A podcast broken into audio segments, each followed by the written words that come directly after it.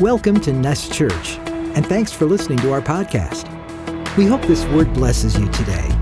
For more information, visit nestchurch.com. We hope to see you soon. And remember, You are love. If your heart's in a thousand pieces, just remember you are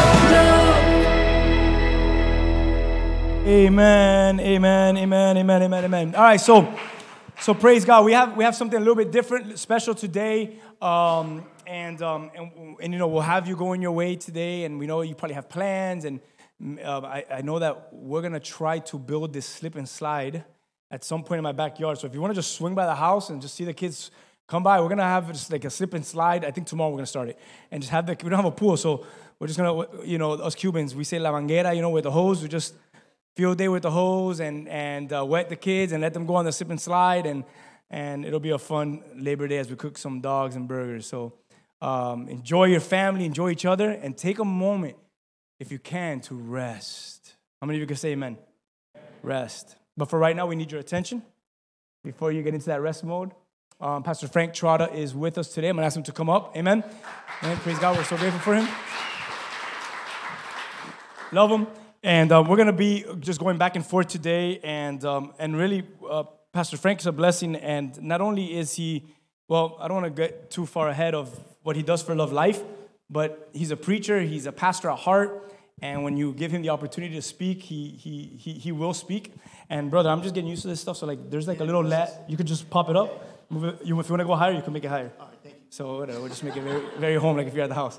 But we want to talk a little bit about love life because this Wednesday we're going to be having a fast and a prayer. So we're going to open up the church at 7:30, and we're going to be praying for for love life and for um, certain topics, certain things that we're going to be discussing on Wednesday to get us prepared for uh, Saturday's walk. And on Saturday in the morning, we're going to be heading out. We're going to be talking about all that, and we're going to do a prayer walk. And uh, so it's just going to be a special week leading to uh, Saturday. And then Sunday, we're, we're, we're back uh, together at this. So, Pastor Frank's with us. I've I've known him for many years. And I'm gonna, I want to share this real quick before we get into this. Um, about a, how, how long ago was that first initial meeting that we had? I don't even know. Oh, last year. Yeah, Last year? Last year. So, about a year ago, so for over a year, and you've heard this maybe before, so forgive me for just repeating it. But I, I had him in my heart, and I would follow him on, I think it was Instagram. And in my heart, I kept saying, man, I need to reach out to Frank. And I knew that I needed to just talk to him about something. I just didn't know, like, really what it was. I just know I, I just had to get with him. And out of nowhere, he shoots me a text one day or something. He said, hey, let's get together, let's get some lunch or whatever. And I said, dude, this is crazy. I've been wanting to get with you. I think I even, I, I think I even told my wife, like, I don't know what it is, but I, I need to get with Pastor Frank. Um, but I told him, I go, I've been wanting to get with you. So yeah, absolutely, let's, let's get together. So he, sh- we sit down and we go, we go like to a Panera Bread or something. And he shares with me his heart about his love life specifically. And he's telling me where he's at in the last few years and what the Lord has been doing in him. And at the end, he just, after he, just explained everything, he said, So pray about it and get back to me and let me know what you think. If this is something that you want to kind of get involved with or something you want to partner with. And I said, I don't have to pray. Like, for, for a long time, the Lord's been telling me to call you. So I guess this is the reason. So my answer is yes. Just um, when is the, when is the, yeah, that was amazing. yeah, the, the walkthrough, whatever you guys call it. Yeah. And I'll be there. And I think it's that same week we were there. Uh, two weeks, almost two weeks later. Yeah, yeah. So, so so special. So we have him with us. He's going to share a little bit. Um, I don't know if you want to open up with. Yeah, well, no, I'm excited. I'm excited to be here. So thanks that we get to be in our own house with our own people today. Just grateful. My wife is here. My daughter and, and my daughter's boyfriend are here with us today. So just excited. And just a quick question: That slip and slide is that for big people too, for adults too, or just I'm, I'm gonna, just kids? Well, I'm going to be honest. Oh, okay, all right. but no, we are we are delighted to be here with with Nest family today, and just excited just to share with you really what God is doing. And I just I just want to start with this, Rigo, as we said. I mean, and you guys know this, and you know this well. As we sung just a few moments ago, this is all about Jesus. Um, it, that's why we're here. That's that's who gives us strength to do what we do. So, uh, Love Life is here today, but it's not about Love Life. It's about Jesus, and we're excited to be able to share with you what God is doing through the ministry of Love Life this morning. Praise God. So, just to start us off, you know, like uh, what I would love to do is for you just to share because we do have some new families and maybe some of us have forgotten, but the history of Love Life, what it stands for, what it does, because you're here like, wait, why, why are we coming together and why are we praying on Wednesday? Why am I fasting on Wednesday? Why do I have to go to a prayer walk on Saturday? Should I go? So what, what's Love Life, Sure, the history of it? No, great. excellent. That's great. Well, we'll start with this. Just to, to be uh, to be very simplistic, be a discipleship ministry. It's very much a gospel centered ministry. So it's not really a cause. Uh, it's it's not. It's uh, I guess it could be considered a cause in some ways, but this is really discipleship for the people of God. Because what Love Life does is Love Life exists to unite and mobilize the church to create a culture of love and life that will bring an end to the abortion crisis and to the orphan crisis. So, our desire, our hope, our great joy is to mobilize the church, is to come to the greatest organism on the face of the planet that has the Holy Spirit, the power of the gospel to change lives, to save lives and change lives. So, this, this really is about um, saving the life of babies, absolutely, but far more profound than that. What you see something deeper than that. This is about saving people's lives spiritually, eternally. Because what Love Life does is, amen, we can praise God for what He's doing. Um, Love Life exists in 15 cities around the country where each, the Love Life chapter engages the local church, mobilizes the body of Christ to be a prayerful, peaceful presence in the community, sharing the love of Christ and the hope of the gospel so babies' lives are saved and people uh, turn to Christ. Because ultimately, what we do is we go to the points of pain to the places of pain, share the gospel, share the hope of Christ there, and tell moms and dads and families you do have a choice. There is help, there is hope, and his name is Jesus.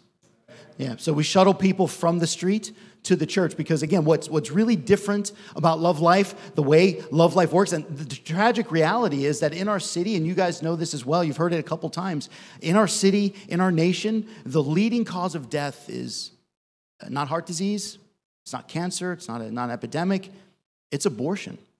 And in Broward County, there's 10,000 abortions every year, seven abortion centers.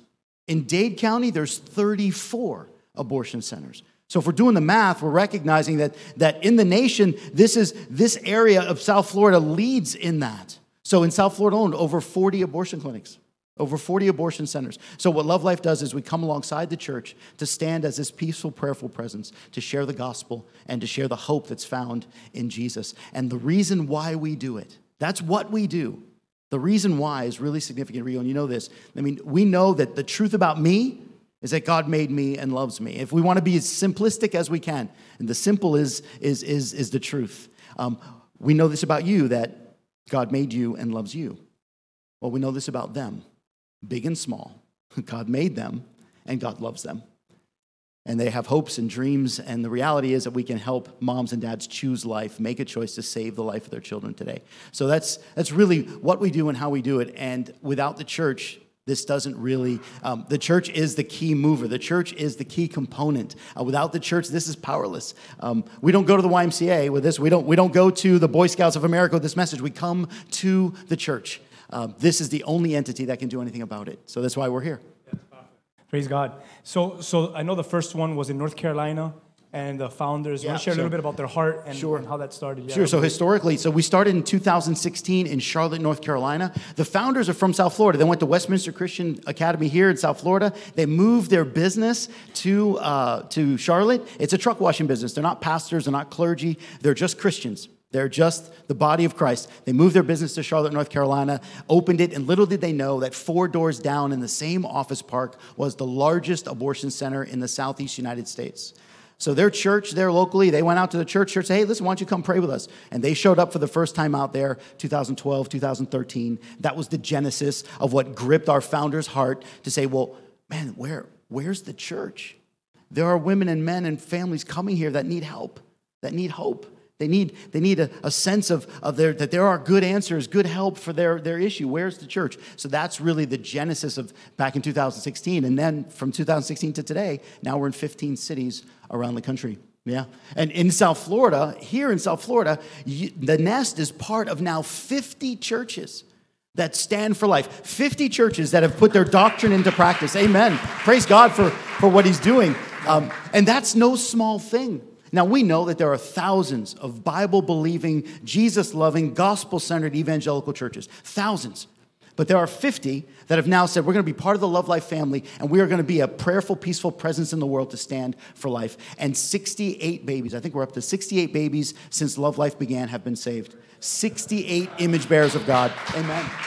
Right? So, and, and here's the, rea- the reality of that is attached to those babies are moms and dads, aunts and uncles, grandparents, family. So we see not just the life of the baby saved, but families transformed. Like the destinies of families have been altered because God saved the life of a baby. And many of those families are being plugged into the church. Many are being mentored now by Christian moms and dads. But guess where the mentors come from? They come from the church. This is why the church is such a needy component in all of this. So, Love Life takes people from the street to be mentored, and then from being mentored to be plugged into the local church where they can grow in their faith and be surrounded by people like you who'll love them. Yeah, yeah, and, and I think that's that's the heart of the gospel, right? It's not just to save the child, but it's Yeah. to save the whole family. And I know in our church, like we've talked about the next generation, the importance of generations, but just the picture of the family and how important that is. Uh, that it starts in the family. That that you know the gospel and church and all of that is in the family. If the family's lost, you know the, the next generation's lost, and, and it's so hard. You know sometimes you see kids they come to the Lord. I, I remember when I was a youth pastor, for example, and we, we planted our church with my pastor, and, and the youth groups just started to grow up. And a lot of the parents wanted to see, like, what's going on with my kid? They're, they're, they're, they're like radical, they're being transformed. And then the parents started coming to church because the, the youth were being saved, their kids were being touched um, by the gospel. So if we could save lives and save families, I mean, you have the whole picture of winning a whole family and, and what a testimony that is for other families to say, hey, not only are we saved, but you see this child of ours, the Lord saved them because we were about to, you know, abort. You know, we were about to get rid. And what a testimony! And there's is. there's so many stories like that. I mean, so so why that's why we say this is this is more than just a cause. This is this is discipleship ministry. This is biblical manhood. This is biblical womanhood. This is pro family. That th- this touches all of those areas because again, if if men are standing up and protecting their wives and protecting the babies and protecting women as they're called to do, this would impact women in many, many uh, great ways that they would no longer make some of these decisions. And if women were turning and men were turning to see the reality that this is life that we're talking about. See, when we go out to these prayer walks, it's not just to check the box. It's not just to show up and we did a cool thing on Saturday. There's a hundred other cool things you could be doing on Saturday. We go to represent Jesus. We go to be a voice for those that don't have one. We go to help moms and dads see the reality that there are people who will love them, who will help them when they need it. We go because they go there. So here's this, the reality is we know that nobody nobody wants to be there. Nobody wants to be there. They don't want to be there. Every single mom and dad that shows up to that clinic, every one of them, the one that we go to and all of them, all of them are hurting. All of them need help. All of them need hope. And they think they, they go there for their solutions and their answers. And, and we don't want to be there. We go because they go. We go because we want to share the hope of the gospel there. Yeah. You know, as you were sharing that, I don't know if have any of you ever been to DC and um, you've seen the I forgot what they're called, but the, the ones that guard the, the the the tombs of the unknown soldiers. Oh yeah. Are you guys familiar with that? Yes. So the tomb of the unknown soldiers is it's it's one of the most. Uh, I mean, you have to just see it um, with your own eyes and be present to to see the reverence in in DC. It's right by Arlington uh, Cemetery or whatnot, and they have this. Uh, I mean, it's just a beautiful setup. And when you get to that to the tomb of the unknown soldiers, it's uh, it's bones from soldiers of every different war that we've been in uh, that they were never able uh, to be identified. So for to memor- memorialize them, they've put them in these tombs, and um, and there's these soldiers, and it's the highest uh, ranking soldiers. Uh, you should see the, the background check and, and then the moral code you have to live by um, to be one of these soldiers. Like one little slip up, there is like no grace. Like one little slip up um, to be one of these soldiers, and you're completely like exiled. Like you can never serve again. It's like this is the most like the highest ranking soldiers, and they all they do is they march in front of these tombs. They march to honor them day and night. And I remember when I went in one of the tours, it was, it was so amazing because they were sharing with us that it doesn't matter if a hurricane comes, if there's, if there's a massive snowstorm, if it's pouring rain, if the sun is beating on them, at all times, there's always a soldier there. There is no excuses. Those guys are going to be honored because no one knows their name by having the soldiers march in front um, of their bones, pretty much. And I just thought about that and I said, wow. And then to see the transfer of soldiers, it, it, it really just drops your jaw when you see the other one come and they do certain words and certain marches, and then he comes in and fills in for that one. It's like every I don't know how what it is, like every 30 minutes or every hour or something. They tr- they they transfer and they you know substitute the, the different soldier in there. But it really is amazing, and I think that I, I look at Love Life and what you guys do as part of that because you're you're you're fighting for something that that for some people it's it's an it or it's it's I'm just trying to get I'm gonna get rid of it and they don't have a name for it. And what I love about Love Life is I follow them and, and I see what they do like on Saturdays. I've seen where it's been raining and they're still out there praying. I've seen when the sun's been beating on them and they're still out there praying. And they do this for 40 consecutive weeks, right? Yes. 40 consecutive weeks. And it does not matter what's happening, what's coming on during that season of 40 weeks. Love life, you could, you could, I mean, put all your money on it, but they're out there and they're walking and they're praying and the, the weather is not going to hold them back. And that's really a testimony. And it just reminded me of that That's good. That's really of DC because what better to do that than, than for these families and for these children. You know, you mentioned families and we are talking about that. And one of my questions was like, can you share with us uh, just a story of a, of a transformation that has happened personally with a mom or a father or both of them, with the whole family unit because of what's happened um, through Love Life and, and also with the local church, how the, the local church may, may have played a role into that transformation. Yeah, sure. That's great. Yeah. Um, we, we look at this, we look at what we do, we look at this issue as the greatest moral issue of our day.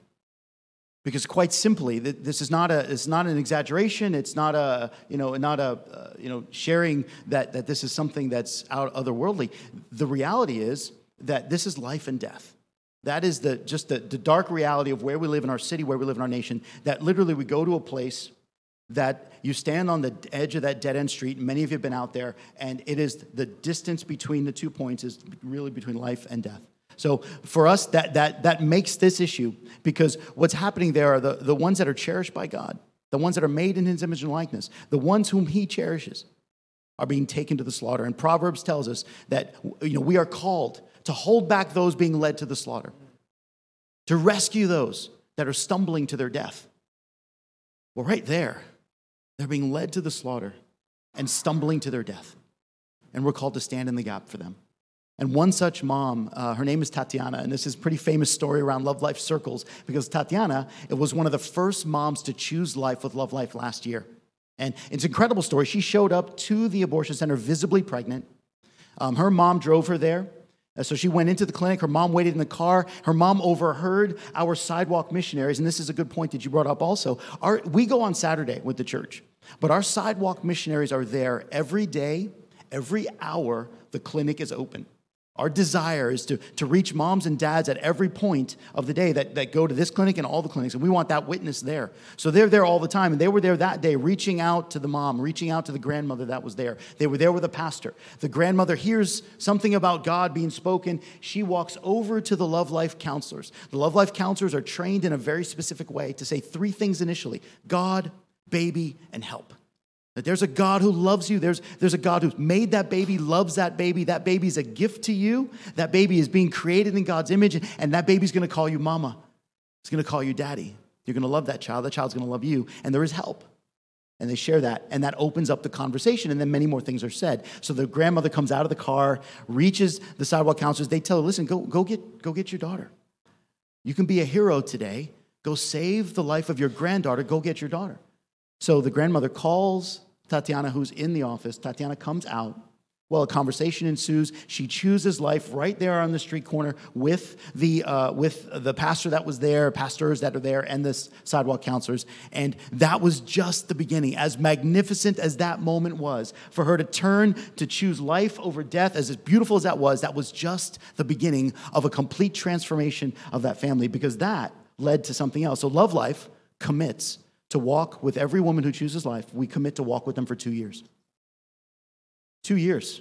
So um, nobody else is doing that. Um, and, and Love Life commits nine months through the pregnancy and then an additional year. So the criticism that you only care about the baby, that you only care about the mom making the choice at that moment, that criticism no longer holds water, especially not with Love Life. So the commitment is well, when the baby's born, we throw them a baby shower.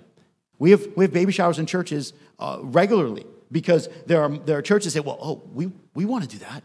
We, we, can, we can serve that mom. So imagine a mom and a dad and a family, and they show up with their aunts and uncles, they show up with the grandparents, and the church throws them a baby shower. And we have had moms tell us, and, and you know, so simple that we forget this, that they look at us and say, we, we didn't know that people did this. Amazing. You shower them with love, you shower them with food, you shower them with affection. They don't know you, you don't know them, but they have chosen life for their child. They've responded to the gospel, and you're loving on them. So the baby shower is the beginning component. From the baby shower, we, we offer them help, so we, we, we get them the resources that they need. Love Life doesn't have the resources. But we know partner with great ministries like Hope Pregnancy Center in Broward, Heartbeat of Miami and Dade, Four Kids in Broward County. We partner with, re- with agencies that can give them the resources they need, and we get those resources to the mom. And then we set the moms up with mentors. So Tatiana's moving through this process. Had the baby shower, all of that. She has a mentor that, that's been mentoring her, that's been mentoring the husband, women with women, and, da- and men with dads. And then we plug them into the local church. So ultimately, the church is doing and being what the church has always done and been, right? Serving and ministering and loving on the people in the community. So Tatiana's been served now at the church. She's plugged into a church. And just, I think about a month ago, four weeks ago, Tatiana got married to her boyfriend, who was the father of the child. So amazing. A, a complete transformation from on their way to death in a broken relationship, in a broken home with no hope and no help, completely a 180 turn to now with married to her boyfriend, then her husband now, child alive and safe and family connected. They, they've gotten help from the church, they've gotten help from the body of Christ. And that family, no matter what happened to Roe versus Wade, Roe versus Wade was overturned for that family when she made that decision a year ago. So praise God for that. And that's Tatiana's just one story of many stories that we could share like that. Yeah. And that's that's fruit of the churches. So yeah, praise God. Yeah, so good.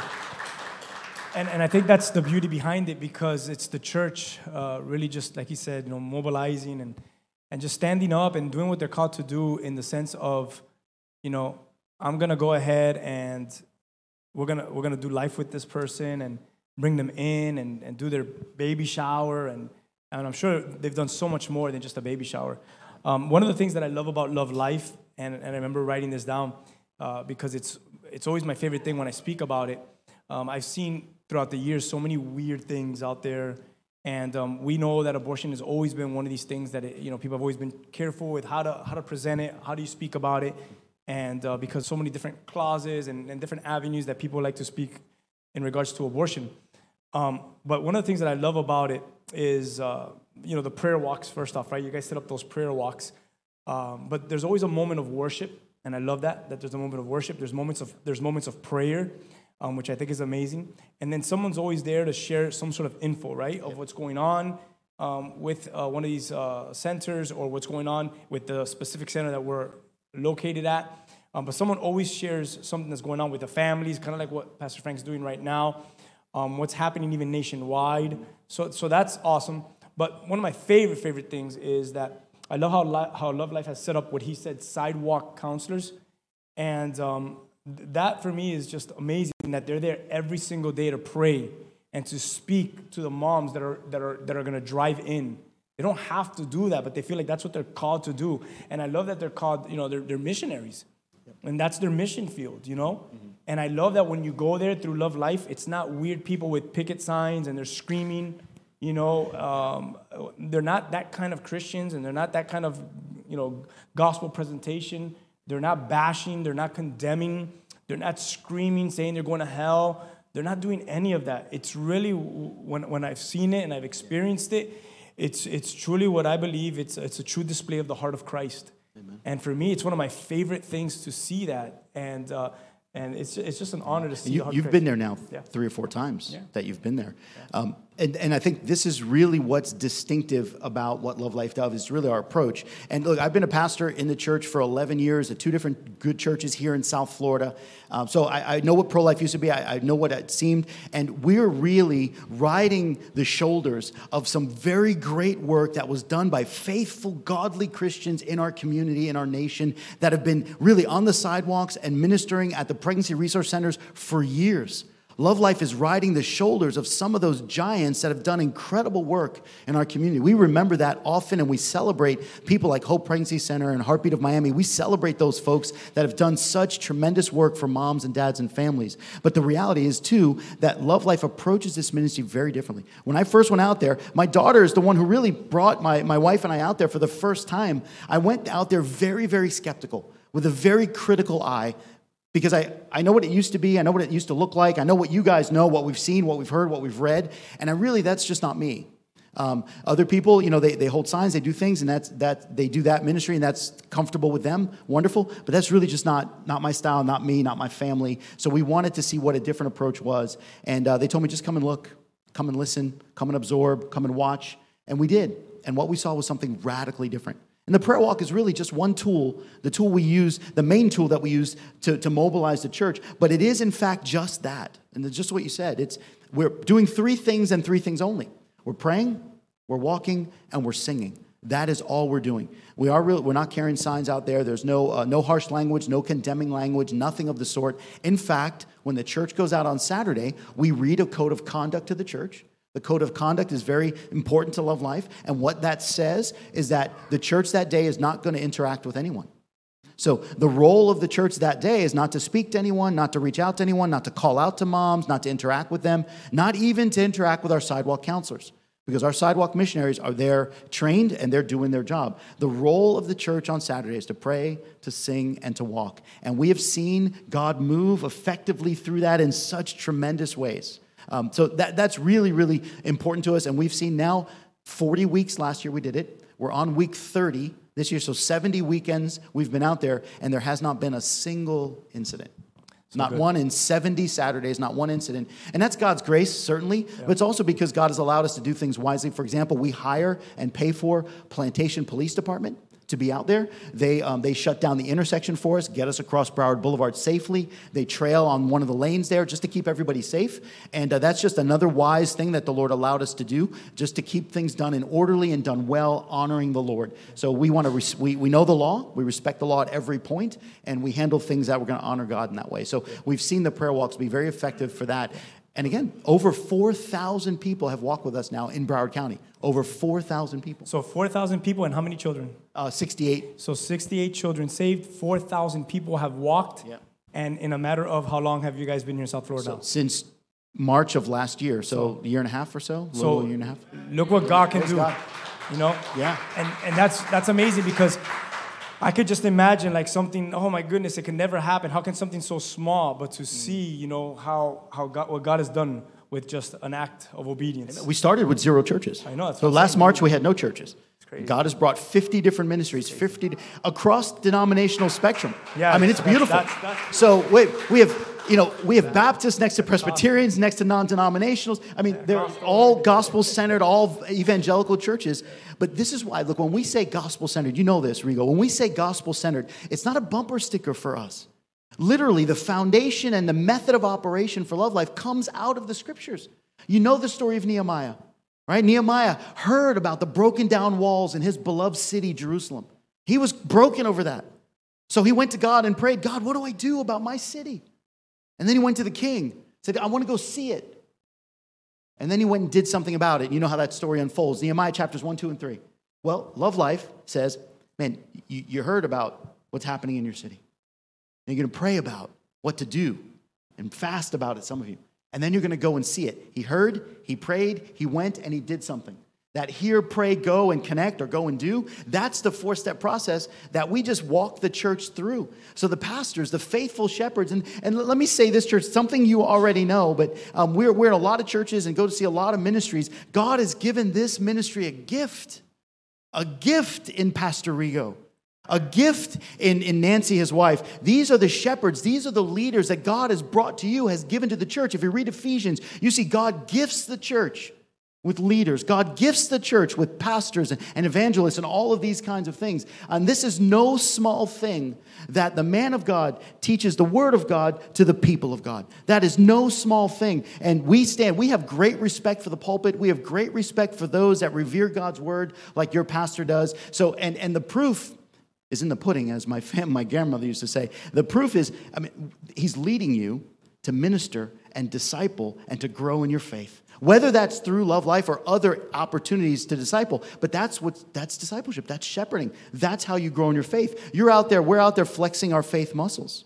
And I just wanted to say thank you. I know you didn't expect that. I didn't tell you, but I'm just going to throw that in there because we are grateful for you. We're grateful for Nancy and your leadership of this ministry and the way you guys serve, um, serve the Lord and serve your people. So thank you for that. Amen.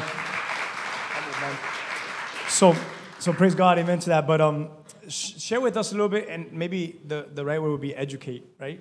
Educate or give us some information in, like we, we look at these centers. And I remember when I went, I took, um, Eli went with me and Omar went with me, and we just went for that little walkthrough, run through. And uh, just being there at that center, it, it just, at least for me, it did. It just did something to me. Like I felt something different. And uh, for years, my wife and I, we lived in front of one. Every time we, we would drive um, down the street, there was always um, one group, uh, you know, pro, you know, and Right, there, was, there was always a battle going on. One side was screaming, the other side was screaming, and they had their signs.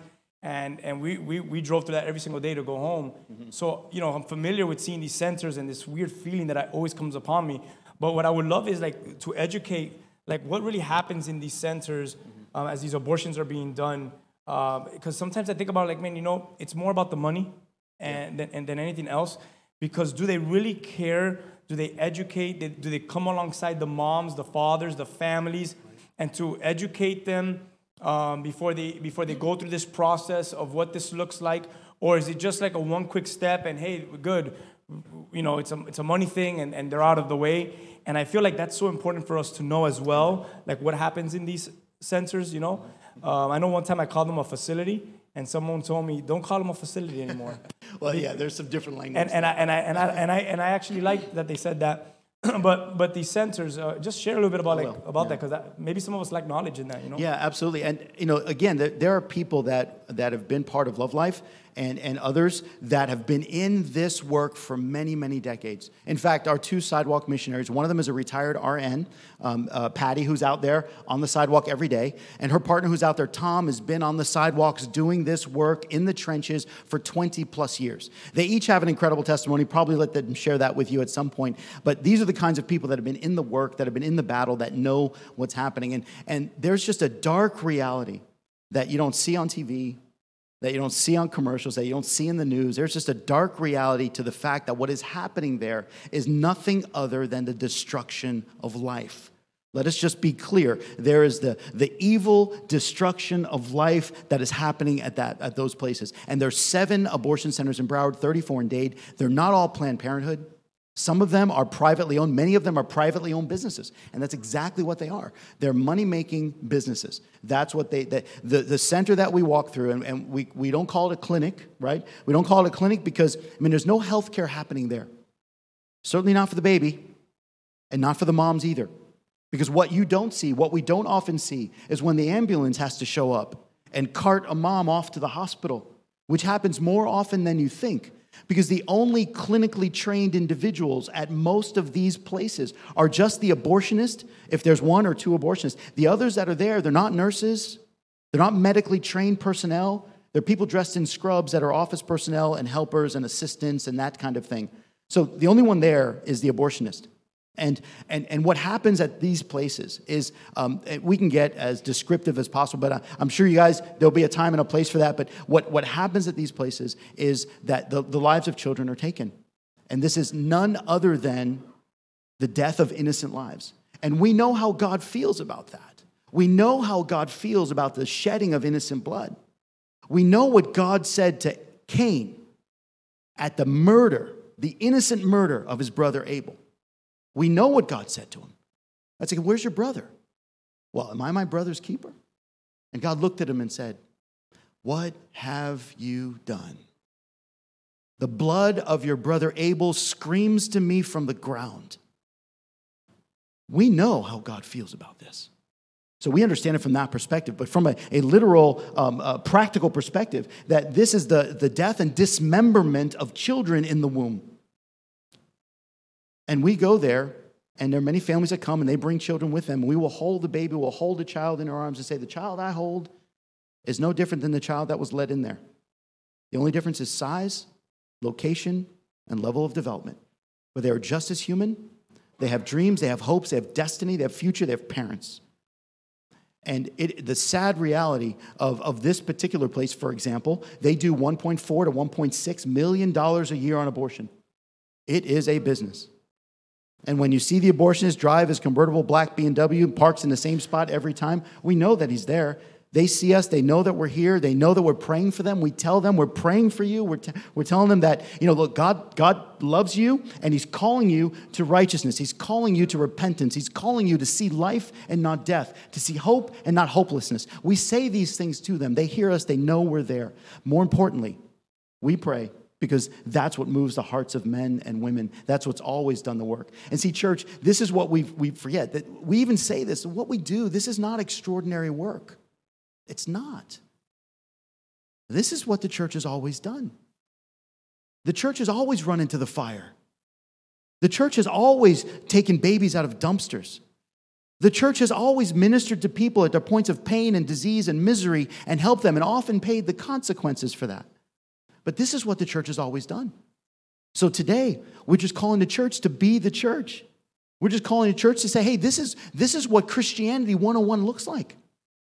This is what the woman at the well was about. Jesus went to the woman at the well who was hopeless and helpless and needed salvation in Christ, but needed hope. This is what the story of the Good Samaritan's about. The man left for dead, stripped naked, beaten to die on a ditch on the side of the road, and, and the Good Samaritan goes to him. That's what these stories in the scriptures are pointing us to. Listen, we love life because God loves life. It's that, it's that simple and uncomplicated. God cherishes the only thing, if you notice in Genesis, the only thing that God has said about humanity, that He said about humanity, that, that He didn't say about any other created thing. He called us His image and His like humans. We are held to that high standard because God has called us made after His image and likeness. He says that about nothing else. He cherishes life in the womb.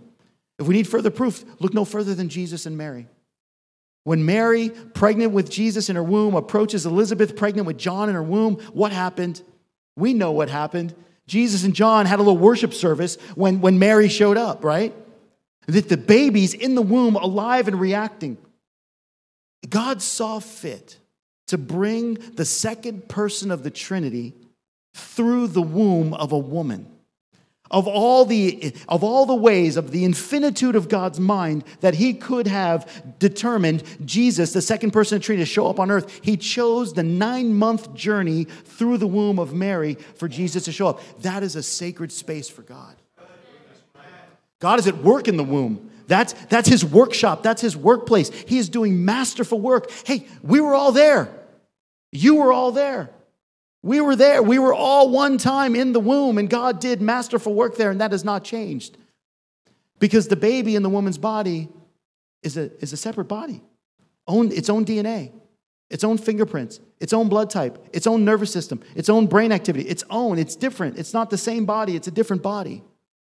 That is the life of a person. At this clinic that we go to, for example, they offer student discounts. Students from FIU drive up, from FAU drive down to receive the discount that's there.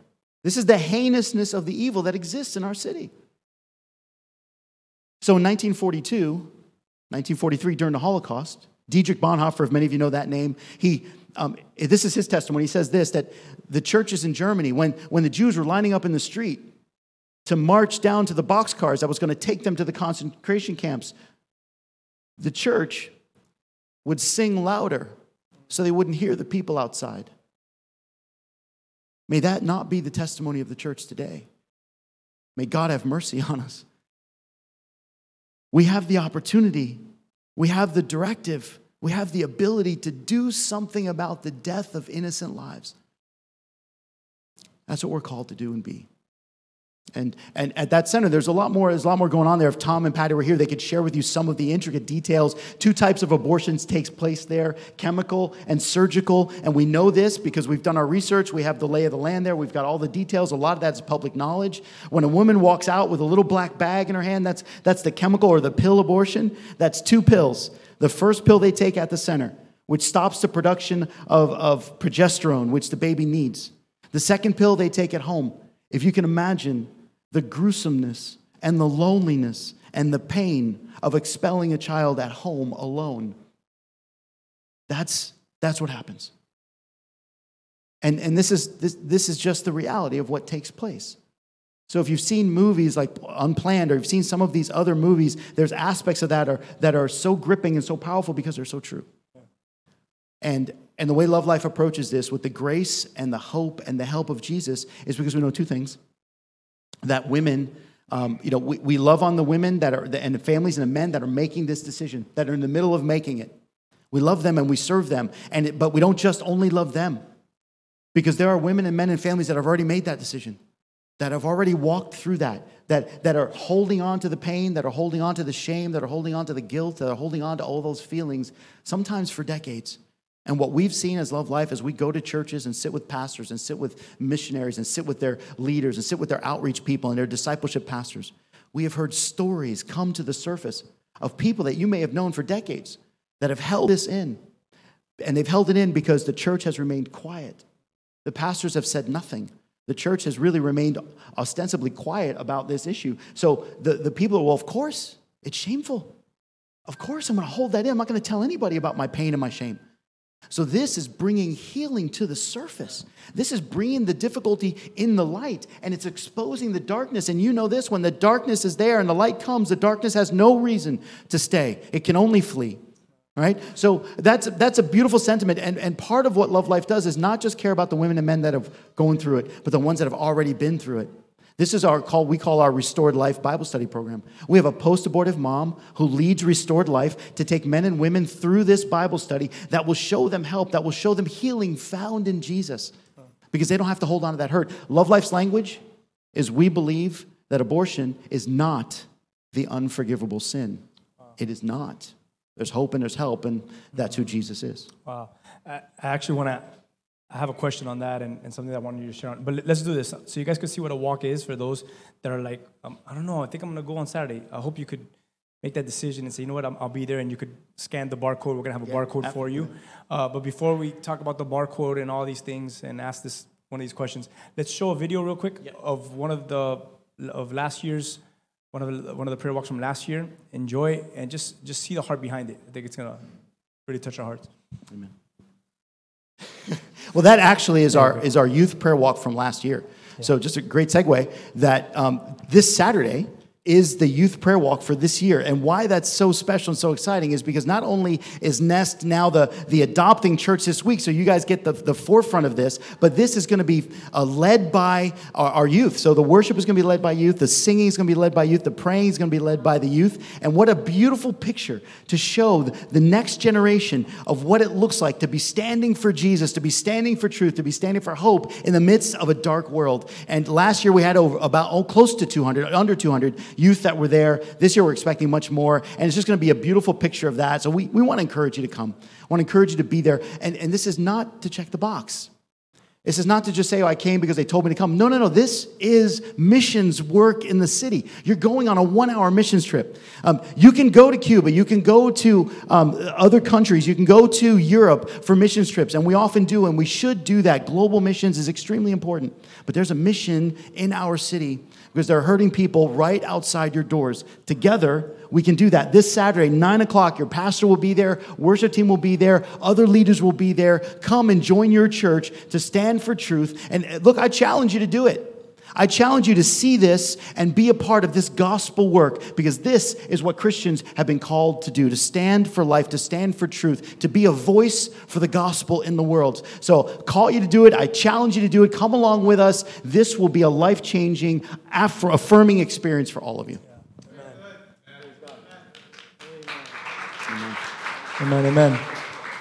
So you know, he, he's. Uh, I'm, I'm, glad that we shared that video because it's it's kind of what we're going to jump into on Saturday. And uh, like he said, we're all going to be there. The leadership um, uh, will be there. I mean, I'm just so excited for it. Um, just to be part of something, you know, you can't. Sometimes we want to go in and solve the whole thing, but sometimes it's doing just showing up for these things that maybe it's one, you know, it's chipping away. It's it's one day we're chipping, one day, but you know, the the more you chip at it, the more you chip at it, yeah. you know, eventually uh, we believe in the Lord, it, it, falls, it crumbles. So we're just doing the work of the Lord one day at a time. So I'm excited for that. Um, I know I know you have uh, something you want to share on Psalm 139. Yeah. Um, but so I'm not going to share that. It's funny. I asked him, "Do you, you know what?" He texted me last night. He's like, "Oh, I have this scripture on Psalm 139. I want to share." And I said, "That's funny. That's exactly what I wrote down as well." But just the importance of life. Uh, I wanted just to share that before he gets into Psalm 139, because we know that whenever this is spoken, um, there's people that, and he, we just, we just, we just said it. There's some people that are filled with shame, and some people that are filled with hurt. Some people that don't fully understand this. And I think that the beauty of this and what Scripture shows us in the heart of God, it's not to condemn, and it's not to bring anyone down. Um, this is not the unforgivable sin. Um, some we, we've had it within our own church that we've been sharing this, and that people have been able to open up and say, "I've been living with this shame for so long because, because you know, I've thought about getting an abortion, or I went through an abortion, or, they, or, or I was someone that that was going to get aborted, and to see some of our very own family to be able to open up from that, it's it's a it's the process of healing, and that's what God wants to do. The the Lord doesn't come to bring death and condemnation, but to set us free, to give us life and life abundantly, is what Scripture says. Um, I, I go to uh, John chapter 11. I think about when Lazarus dies, and um, everyone's worried, the whole scene, you know, and we know the whole situation with Mary and Martha. Um, but when Martha gets word that Jesus is coming, she goes to meet him. And we know that Mary stays behind at the house. And Martha says something. She says, Lord, if only you had been here, my brother would not have died. But even now, I know that God will give you whatever you ask. Um, Jesus told her, Your brother will rise again. Yes, Martha said, He'll rise when everyone rises at the last day. But I love what Jesus says next. He looks at her and he tells her this I am the resurrection and the life. Anyone who believes in me will live, even after dying. Everyone who lives in me and believes in me will never die. Do you believe this, Martha? And I think that's the question, that's the statement that Christ comes to bring life, for calling people to believe in him, to have this life, and knowing that even when they do die, there is life forever. And, and that's the message that we're at. We're standing before a place of death, and we're, and we're proclaiming in the one who is the resurrection and the life. And that's what we're doing. That statement to Martha is our statement on Saturday to that place where so much death happens and say, We believe in the one who is the resurrection and the one who is life and who gives life abundantly. So I'm just excited for that because that's what we're called for. So share a little bit about 139 and then we'll, you know, we'll come to a place of prayer um, for all of this and, and we'll get close to uh, closing up. Amen. Well, you know, church, you know, life is everywhere in the scriptures. I mean, you don't have to go too far to see it. I mean, you know, Moses' mom was pro life, right? It was. She, she saved them. She put them in the water, saved them. So there's their life is all over. I'm going to stand because I can't sit and there's just too much. You know this. There's too much going on in here, right? So I can stand. Um, we're going to just spend a few moments in Psalm 139. So if you have your Bibles with you, go ahead and take just a moment. Turn to one, Psalm 139. I know that it's a very familiar place.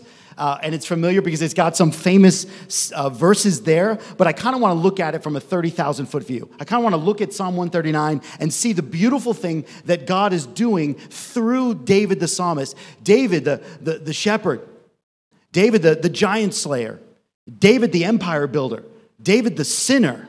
David the king wrote these words, and I just kind of want our hearts to grasp because look, what today is about um, is about the word of God being shared to the people of God. What Saturday is about, it's, it's about glorifying the Lord. It's about glorifying Christ by, by putting feet to our faith, by exercising our faith. And here in the psalm, this is a lot of why we do what we're doing. Because as you look at Psalm 139, I'm going to read it. It's only 24 verses. Let me read through the psalm, and then we're just going to kind of pull out some great truths that are already in there that I want us to see at, that gets affixed to our hearts. So bear with me, pastors. Let me read through Psalm 139.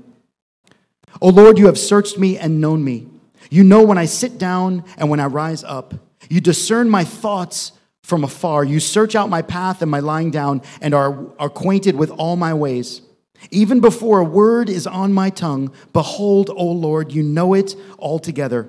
You hem me in, behind and before, and you lay your hand upon me. Such knowledge is too wonderful for me. It is high, I cannot attain it. Where shall I go from your spirit? Where shall I flee from your presence? If I ascend to heaven, you are there. If I make my bed in Sheol, you are there. If I take the wings of the morning and dwell in the uttermost parts of the sea, even there your hand shall lead me, and your right hand shall hold me. If I say, Surely the darkness shall cover me, and the light about me be night, even the darkness is not dark to you. Even the light is as bright as the day, for darkness is as light with you. For you formed my inward parts. You knitted me together in my mother's womb. I praise you, for I'm fearfully and wonderfully made. Wonderful are your works. My soul knows it very well. My frame was not hidden from you when I was being made in secret, intricately woven in the depths of the earth. Your eyes saw my unformed substance. In your book were written, every one of them, the days that were formed for me, when yet there was none of them. How precious to me are your thoughts, O God! How vast is the sum of them! If I would count them, they are more than the sand. I awake and I am still with you. Oh, that you would slay the wicked, O God. O men of blood, depart from me. They speak against you with malicious intent. Your enemies take your name in vain. Do I not hate those who hate you, O Lord? And do I not loathe those who rise up against you? I hate them with a complete hatred. I count them my enemies. Search me, O God, and know my heart. Try me and know my thoughts, and see if there's any grievous way in me and lead me in the way everlasting. Amen. And we're gonna we're gonna just look at that psalm and just want to I kind of you can break it up into three sections, um, and there's a couple of ways you can do that. So, for example, verses one through twelve, he knows you. Verses three through sixteen, he formed you, and verses seventeen through twenty-four, he is for you. I mean, you can break it up that way. He knows you, He formed you, and He's for you. You can also break it up into where the first 15, first 12 verses, we're seeing God's great attribute of omnipresence. And then in the next section, we're seeing God's great uh, power of omnipotence in verses 13 through 16. Or verses 17 through 24, we're seeing God's omniscience. So, what God is showing you, what David is showing us about the Lord there, is these three incredible characteristics of who He is His omniscience, his omnipresence, his omnipotence, his power, his presence, and how he knows everything. We're seeing that through the psalm. So even if we look at some of the verses, look how he starts, how intimate God is with us. Oh Lord, you have searched me and you have known me. This is intimacy that God has with his people. If you were to drop down, look at verse 5. You hem me in behind and before, and you lay your hand upon me. And that, that is both protection and tenderness at the same time. You hem me in behind and before. That's God's protection over his people. You lay your hand upon me. That is God's help. That is God's tenderness upon his people. So this is how God, this is how David is framing what who God is, because at the end of the day, what this psalm is going to say to us, who God is, allows us to understand who and whose we are. Who God is allows us to understand who we are and whose we are. This is what we're seeing throughout the, the, the, the, the different verses here. In, in verse 5 that we just read, lay your hand upon me. The New Living Translation says it even more tenderly, I think. says, You place your hand of blessing on my head. I mean, this is how God sees us, his people. This is how he treats us, his people. In verse 7, Verse 6 Such knowledge is too wonderful for me. It is high, I cannot attain it. God's, God's knowledge of us, God's knowledge of you, his knowledge of me is extraordinary. It's incomprehensible. It is far way and above what we know or what we can understand. This is who God is. In verse 7, where shall I go from your spirit? Where shall I flee from your presence? Those are rhetorical. You can't run from God. We can't hide from him. You're going to see in a moment that even, even if it's dark, that's not dark to God. We can't run, we can't hide from him. We are never alone. So there's two aspects to that that's really important. Number one, you can't run and you can't hide from God. He sees, he knows, he understands. And number two, you are never alone. Even if you're the only one in the room, you are never alone. Even if you are isolated by yourself, you are never alone as the people of God because God is with you. There's nowhere you can run from him. And he continues on that track in verses 9, 10, and 11 that we're seeing that. But look with me then at verse 12. Even the darkness is not dark to you, the night is as bright as the day.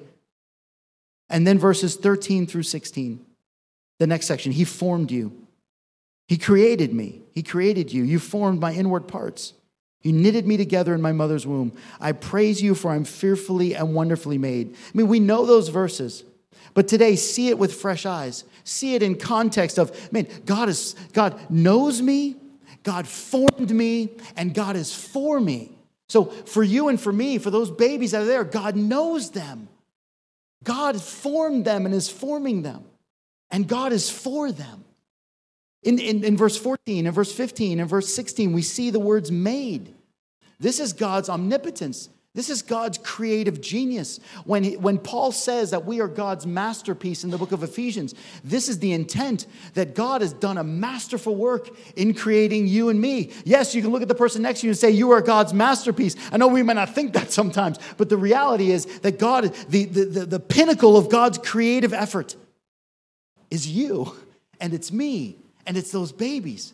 So you can see now where life is tied into all of what God is saying through David, his king, in these verses. God formed you. I praise you from fearfully and wonderfully made. Wonderful are your works. Verse 15, He sees me. My frame was not hidden from you, Lord. My frame was not hidden from you in the dark place, in the secret place. I was being made in secret, intricately woven in the depths of the earth. The depths of the earth to the ancients meant uh, a place they didn't see, a place they didn't understand. It was the womb here in this case.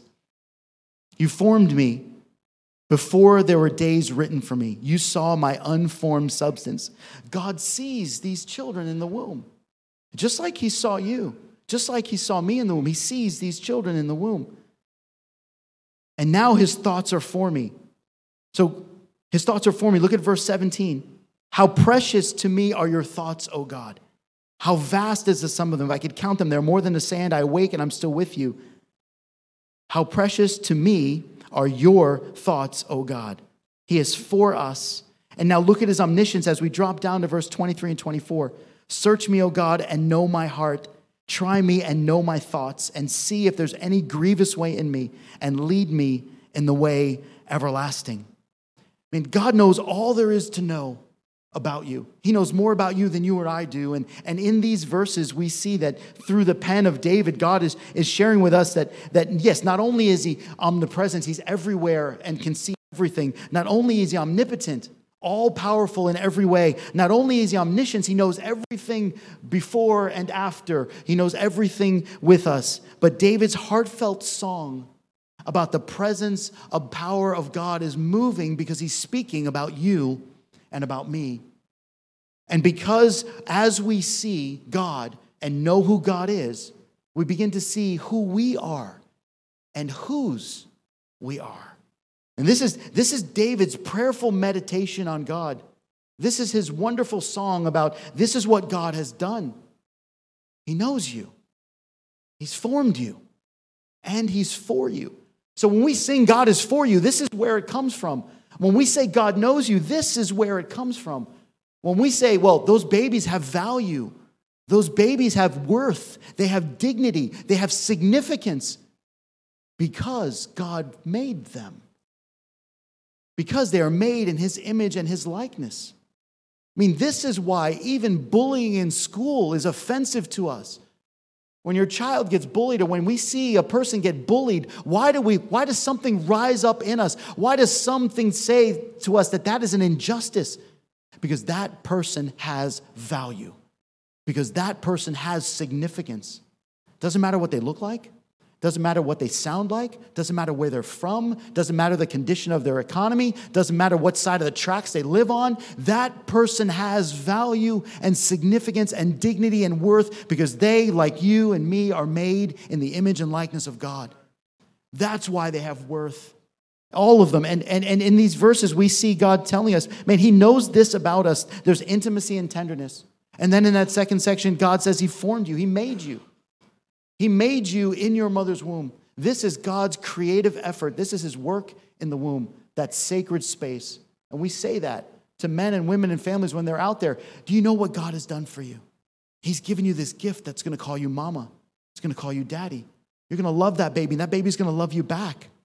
This is what we tell moms and dads. And you asked me about a story earlier. There are many stories that we can share of what moms and dads have told us. Uh, And they, they come to know that, oh, this is, this is a gift for me. This is life for me. And then he's for you in that last section. God is worthy. He's worthy of our attention. The stand for life is worthy of the church of God because God knows you, because He formed you, and because He's for you.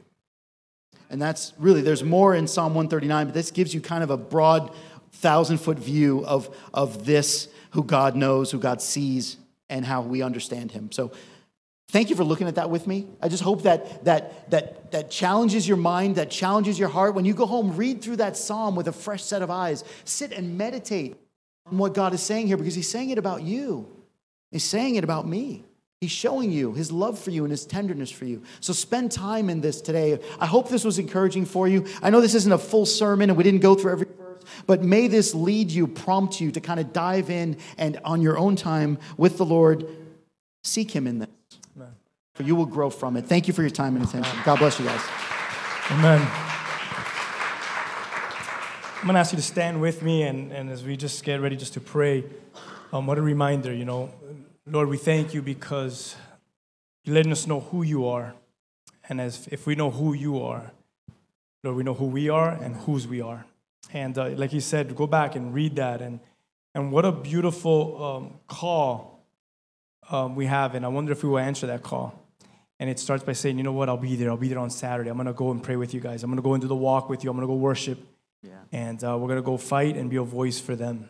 And uh, we're just going to come alongside the church. And what a beautiful thing. We're going to be filled with youth, as I think it's about six or seven youth groups Yeah, that there's, have committed. there's about six youth groups that are coming Yeah, that have committed. So, It's going to be just an amazing time. Make sure you're there. Um, I know that they had the address up. Hopefully, you took a picture. If not, go to the Hype Center. Um, can they scan the QR code yeah, put it up? they'll put the QR code up there. If not, the Hype Center will have the QR code up there for you guys, so you could register. They have the shirts ready for Yeah, you. Yeah, let me just let me just mention that. So out at the table, we'll have a way for you to register for the prayer walk. That's the goal today. That together, it's going to be special because your church is going on Saturday. So register for the prayer walk. You'll get this will trigger an email to you during the week where you'll get the details of the time, the location, any housekeeping notes, that kind of thing. You'll get all those details if you register today. You'll get that, and yeah, we'll have T-shirts for you now. Uh, Rigo's modeling for us the volunteer shirt. So even if you want to volunteer, even if there's a, a space for you where you see what is God doing in my heart that I can I can be a mentor or I can be I want to be a sidewalk missionary.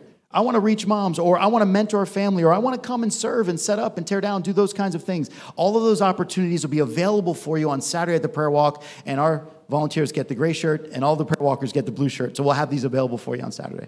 Amen. Excited for it. Join me in prayer. Lord, we thank you, Lord, and we love you. Thank you for this awesome Sunday, for this beautiful day you've given us, a time of worship, testimony, and Lord, just to really hear um, the heart of Love Life. It's not every day that we could just pause what we're doing and um, have Pastor Frank just come and share uh, just the details of Love Life and, and exactly what this ministry is called um, for and into, and that how we have partnered and come alongside, and, and what the role of the local church is. And we just thank you because we could just um, have knowledge of that, and that you would stir up our heart, Lord God, to, to, to take action, Lord, and uh, to be kingdom minded and to have our, our, our, our, desire to fight for the things of the kingdom, for what you will fight for, what you fight for, for what, you, what hurts your heart, what breaks your heart, that we would speak for the things that you speak for. Um, as you spoke David's uh, penmanship, Lord. So we thank you for all the things that were said today. We pray that you would spark in us, Lord, spark something, Lord, that would cause us to respond to it, Lord.